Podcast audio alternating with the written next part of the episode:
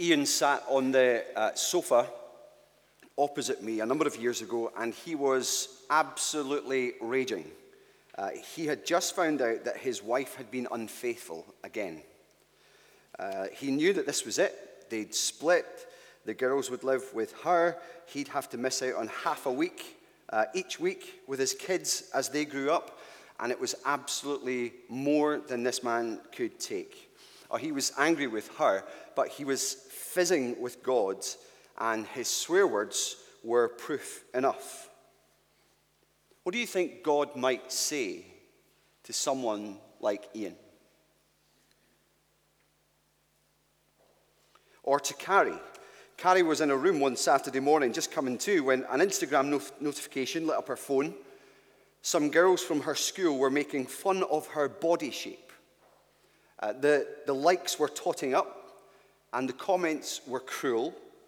She threw herself face down on the bed and screamed into her pillow, "Why the whatever do you let this happen, God?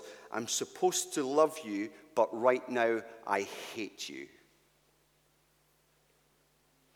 What do you think God might say to Carrie? Or to Graham? Graham's wife had been dead for 10 years, but it was the 20 long years of dementia that grieved him the most. Graham, though old, mature in many ways, he doesn't swear at God, but he doesn't pray anymore. He had when she was ill, first for her healing and then for God to take her. But Graham said God just did not answer his prayers. And he said to me, "I still believe in God, but God has got a lot to answer for." What do you think God would say to Graham? What do you think about what they said? Understandable and even permissible given the circumstances? Does this count under the category of lament, where it's okay to express something of how you're feeling? More importantly, what would God say? Do you anticipate God's response in somebody, I suppose, as being a kind of, there, let it all out? Or, who do you think you're talking to? Or somewhere in between? Well, I think we find our answer in Job 38-42. Job has suffered the stuff of nightmares. We've covered this in previous weeks. But throughout this book, Job's words have been a window to his heart. Every time he's spoken, we've understood something about this man and his suffering. When he initially spoke, in the immediate aftermath, he didn't curse God as Satan said he would. He praised God. Job did not sin by charging God with wrongdoing, chapter 1, verse 22. Job did not sin in what he said, chapter 2, verse 10. Then we saw in Job 3, as the numbness gave way to the searing reality of the pain that he was suffering through his losses, he uttered his lament. "I wish I had never been born. I wish my parents had been barren. I wish I had even died at birth." And that was fine.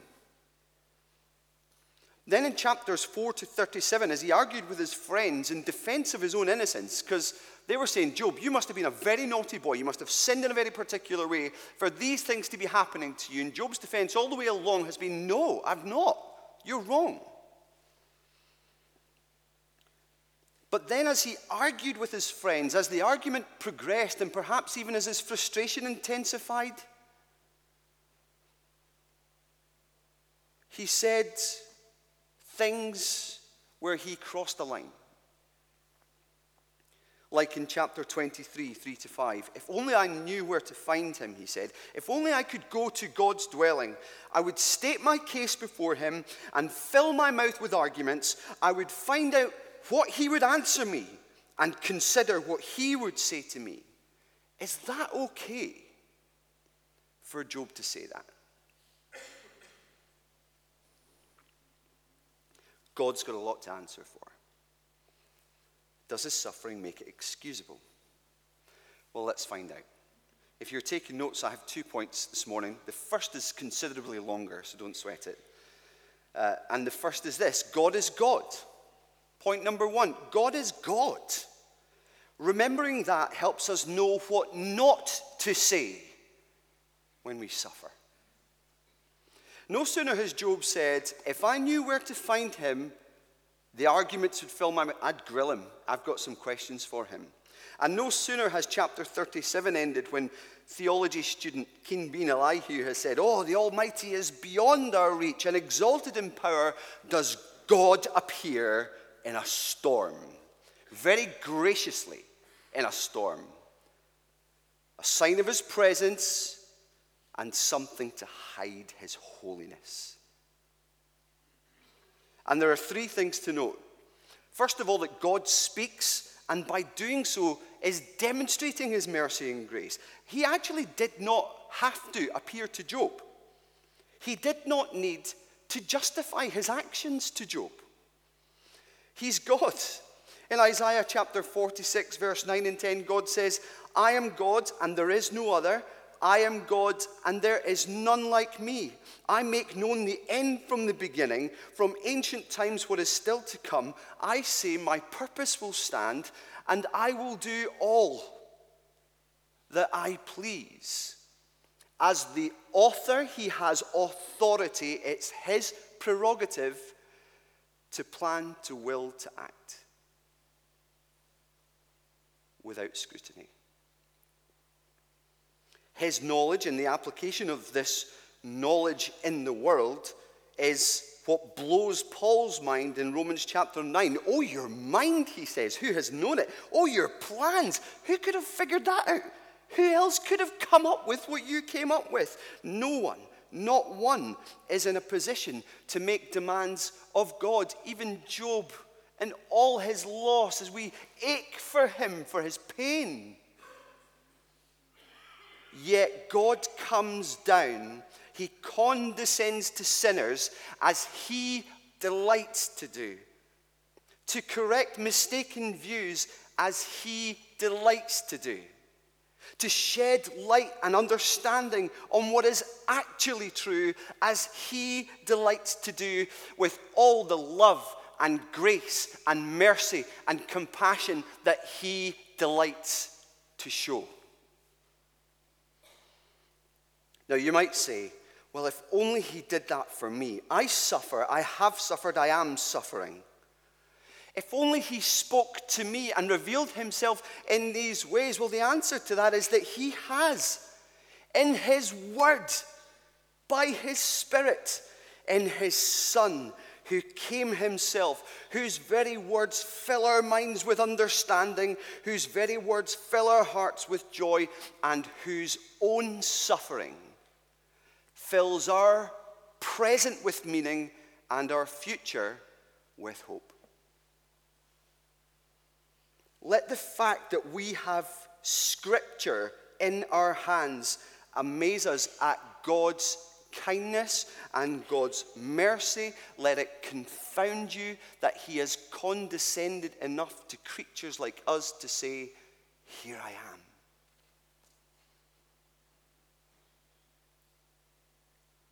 So search it. Know it. Talk about it. That's one way to know what not to say to God when we suffer. But what else do we see? We see God speaking, not just in doing so showing mercy, but demonstrating his authority. If you look with me at verses 2 and 3, remember up to this point, it's like Job has been asking the questions and God's been in the dock. But God turns up and look, God is doing the asking and Job is in the dock. Look at verse 2. Who is this that obscures my plans with words without knowledge? Brace yourself like a man, and I will question you, and you shall answer me. You can almost hear Job gulp, can't you? Wow. Brace yourself. Like what? Where do you hear brace yourself? In an airplane, you know, if in the event of an emergency, you hear brace, brace, brace. You know what to do. You're bracing yourself for impact, okay? Brace yourself for impact. With what? With his words and with his authority. Brace yourself like a man. I love that. Like a mere man.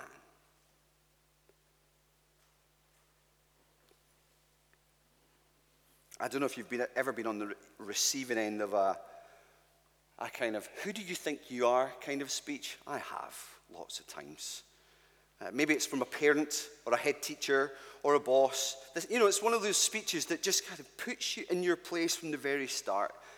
And this is the way that God addresses him here, I think with a tone of authority. You should do this. I've listened to the book of Job being read by David Suchet on my YouVersion Bible app. And he sounds all kind of, it makes God sound all somber and sad. So it's kind of like, who is this that obscures my plans with words without knowledge? It's like, no, that's wrong, David. Go back and re-record. It is, who is this that obscures my plans with words without knowledge?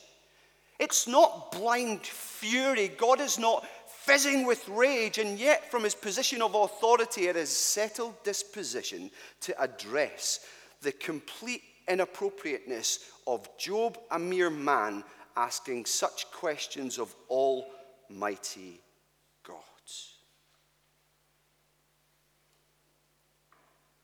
Humility is necessary to prevent us from saying foolish or unwise, even at times puffed up things that might suggest to God, that we know better. So let the knowledge of God's authority bring about the same humility that we end up seeing in Job 40, verse 4 and 5. As you flick over there, as Job takes advantage of a pause, it's like God's just drawing breath. And Job says, I'm unworthy. How can I reply to you? I put my hand over my mouth. I spoke once, but I have no answer. Twice, but I'll say no more. He's not questioning God now. Hang on a minute. His sufferings haven't gone away. He's still sitting there in the ash heap, shaven head, tears streaming down his face. But he's not questioning. Where's the arguments that we're going to fill your mouth, Job? No, when God speaks, we listen. His word, imbued with his authority, calls all the time for humble hearing. Humble hearing. He's God. So when he speaks, he reveals his grace and mercy and his authority. And thirdly, in this section, when God speaks, he reveals his grace. He speaks, and by doing so, demonstrates his unrivaled majesty. Majesty meaning greatness, supreme over all and everything else. Now, it's evident from all that Job says that one explanation that Job has come to for his suffering is that God has acted unfairly. And as he insists on defending his own character, what Job has gone, when he's crossed the line, what he's done is he's called God's character into question, or his plans. And that's really crucial to understanding the tone of God's questions and later the actual fact of Job's repentance. In fact, if you flip over to chapter 40, verses 8 to 10, these verses are really quite crucial to understanding the entire Inquisition, where God says, would you discredit my justice? Would you condemn me to justify yourself? Do you have an arm like God's, and can your voice thunder like his? Then adorn yourself with glory and splendor, and clothe yourself in honor and majesty. If you think you're better at this than I am, Job, and if you can demonstrate that, then I'll admit it. The reins will be passed, the crown will be passed. Now, there are some requirements for Job, for this position of sovereign God, like omniscience, perfect knowledge, and omnipotence, perfect power. So it's like God says, let's just do a wee test, a wee credential comparison. Let's line up back to back and see who's tallest. If you win, I'll step aside. We've got four subjects, mainly. You can break all these questions down into four main things. Subject number one, the world below. You see this in chapter 38, verses 4 to 18, okay? So a fairly sizable chunk, the world below. So creation, the earth, the seas are all subjects that God tests Job on. For example, were you there when I laid the earth's foundation? What's the answer? No, I was, says God.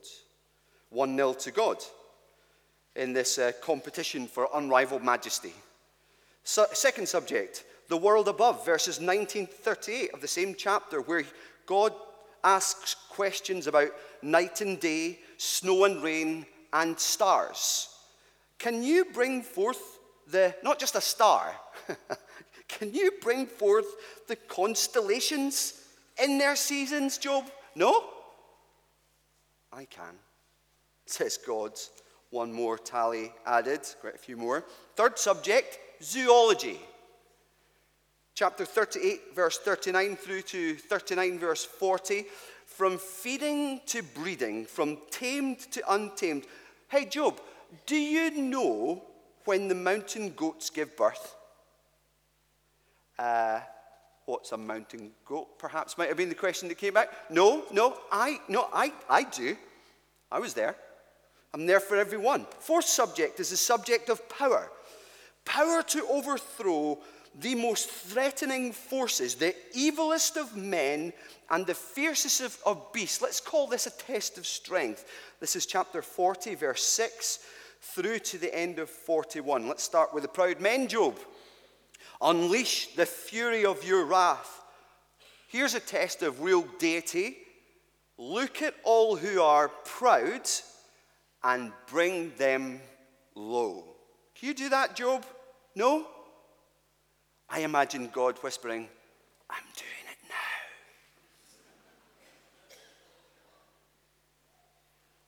What about Leviathan, Behemoth? You know, these, I think, colossal animals poeticized in mythology of the day.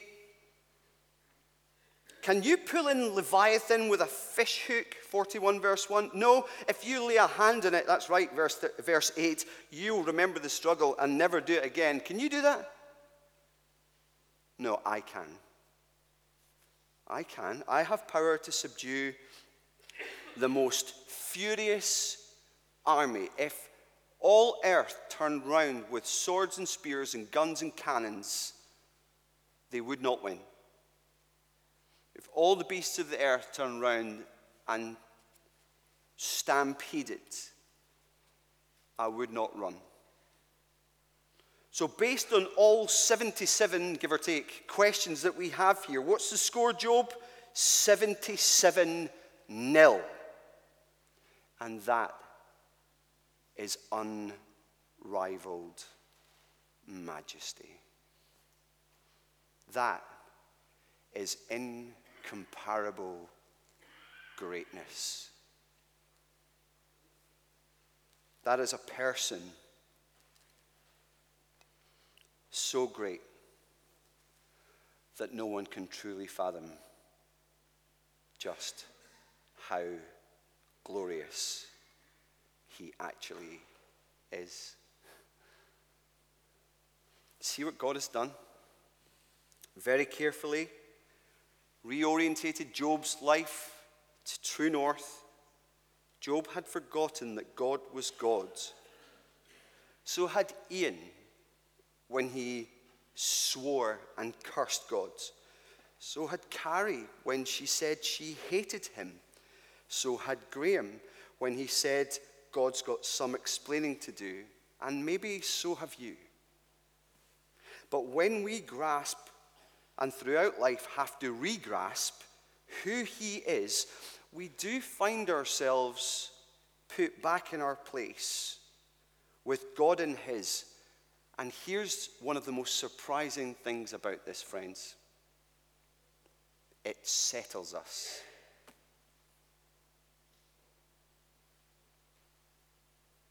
We find peace. Job has suffered the stuff of nightmares. What was God's explanation? Job asked the why this, why now, why me? God doesn't give him an answer. God doesn't tell him what we know about what happened in the heavenlies in chapter 1 and 2. He doesn't give him an answer. And yet Job, at the end of this 77-0 inquisition, put back in his place, though not unloved, finds peace. Poet and philosopher G.K. Chesterton marvels at this section of Job. He writes, Job tries to comfort himself at first by gathering all available knowledge by his logical deduction, whittling down the answers to a handful of options. In other words, tries to figure it out, but guess what? Finds no comfort. But God comes to Job with indecipherable mysteries of the things that Job cannot know and does not know. And for the first time, Job is comforted. Job flings at God one riddle. God flings back at Job 100 riddles. And Job says, I'm at peace. I'm at peace. He's comforted with conundrums. Comforted not by his unbelievably restricted knowledge, but by trusting the one who actually has it and is from that point blown away. Based on all these things that these chapters have revealed to us about who God is, what he's like, what he's doing, what he's able to do in comparison with all the things that we can, Job says, I'm going to entrust my suffering into his hands. I know he does what is right. I know he does what is wise. I know that what he does is ultimately good. And he's blown away by it. Friends, let the feast of this awe-inspiring and heart-humbling insight into God's unrivaled majesty, knowledge, and power help us to know what not to say to God when we suffer. For none of the things that we've looked at here in God's word are less true because of the suffering we experience. So let's help each other see the pride behind some of the things that we say. I mean, we aren't omnipotent. We're not even that potent. I used to go to the gym, for example, when I was younger, like 5 times, I mean, so don't think I was very good at it, but I used to enjoy the rowing machine, and sometimes I would measure power output as an indicator of my athletic performance. And I used to try and aim for between 150 and 200 watts a minute for 15 minutes. Now, by the end of it, I was absolutely cream-crackered, but I generated enough power to keep your fridge going for 3 days. That is, you may well laugh in mockery, because it is ridiculous. It's ridiculous compared to who he is and his power. Our only God is strong enough to create, to sustain, to save. And please, let's help each other know God's word better and get the right perspective on life and suffering and all that's being achieved through it. When we remember that God is God and we are not, it helps us know what not to say when we're suffering. Secondly, it helps us know what we ought to say. It helps us know what we should say. When you look with me at chapter 42, turn over, verses 1 and 6 contain Job's uttered response to God's words. And we hear him say 3 things in particular. He tells us what he's come to know about God. In verse 2, I know that you can do all things and that no purpose of yours can be thwarted. Notice he doesn't confess the sin that his friends had charged him with. No, Job confesses God's great power, omnipotence, God's great authority, his sovereignty. And then he talks in verse 3 about what he's come to know about himself. Surely I spoke of things I did not understand, things too wonderful for me to know. Job looked around, drew on all the wisdom that he had, figured it out with all the brain cells and the synapses firing that he could get firing in his brain, thought he knew what was going on, but in view of God's supreme knowledge and all the things he does not know, Job realized that he knew nothing in comparison and was no competent judge of his situation, proving what John Calvin said at the beginning of his Institutes, that man is never sufficiently touched and affected by an awareness of his own lowly state until he has first compared himself with God's majesty. Then Job tells us how that has changed his tact in verses 5 to 6. Look with me. My ears had heard of you, but now my eyes have seen you. Therefore I despise myself and repent in dust and ashes. He says, I wasn't seeing things clearly before, but now that you've revealed who you are, I'm seeing much more clearly now. Hearing God's word, in other words, has made all the difference. His anger was not directed at God as it was before. This time it's directed at himself. He says he despised himself. He hated himself for it. He was annoyed at himself for having impugned God, calling his character and his power into question. How could he have discredited someone that we see at the start of the book he loves and fears so much? Job shunned evil and feared the Lord. His righteousness was such that in the heavens God commended him. And yet he has discredited God. That's why he repents.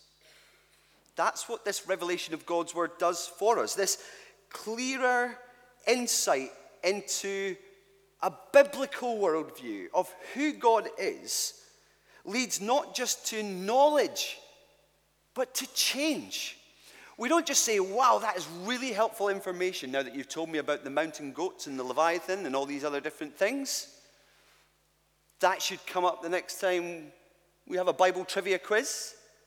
No, he wants us to take the truths that lie behind all of these different questions about God's power and might and put it into practice. Live like it is true.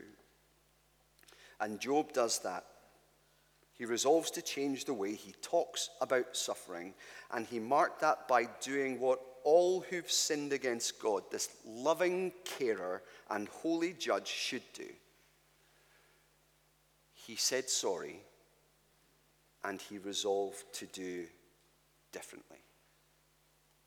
Now, let's think about how this applies. What does this mean for us today? For Christians here today, for the likes of sufferers like Ian and Carrie and Graham and us, the call of this passage is to know him better. Grow in your knowledge of who he is, and I guarantee you'll be in times of suffering, you'll be glad that you did.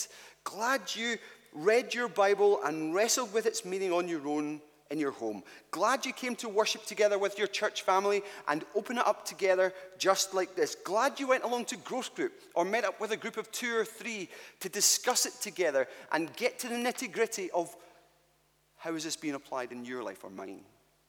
Where are we falling short here or not? Ian was very glad of this. Remember Ian cursing God for his unfaithful wife? After listening to all his angry accusations that day, I asked him a question. I said, Ian, who is God? And he laughed at the question at first, but I said, no, honestly, answer the question. Who is God? After pushing through the follow-up of, I know who he is, I just don't like him very much just now, I said, no, tell me who he is. And then he said, he's holy. He's a creator. And then he started quoting scripture. He's before all things, and in him all things hold together. Colossians 1:17. The Lord is gracious and compassionate, slow to anger, rich in love. And as he spoke, his voice softened and then broke. And as he spoke, he realized he'd spoken out of turn, and he was beating petulantly in his suffering on the chest of the God who was pulling him into his embrace. Because as all loving and all powerful as he is also all loving, and our sufferings do not negate that. They don't. And he repented. And that's what we've to do. Not just to know him better, but repent. To repent for the things that we've thought or said that suggest that we are God. Like Carrie needing to repent for saying that she hates him. And Graham for repenting for giving God the silent treatment. And for thinking that he'll call the Lord of the universe to answer for what he's done when he sees him. We all need to humble ourselves before the Lord, knowing that when we do it under his welcoming grace, and he lifts us up. If we confess our sins, he is faithful and just and will forgive us and purify us from all unrighteousness, as 1 John 1 verse 9 tells us. What does it mean for you today if you're here and you're not a Christian? If you've never looked to Jesus for the forgiveness of sins and said, he's my all, the center of my life, I'm living it all for him. What does this passage say to you? Well, the application is the same, really. It teaches you that sin is a major problem. Pride, thinking you're higher than God, is a major problem before God and his holiness. Where Job overstepped mark in what he said about God in one area of life, though, we have to understand that an unbeliever oversteps the mark in every area of life.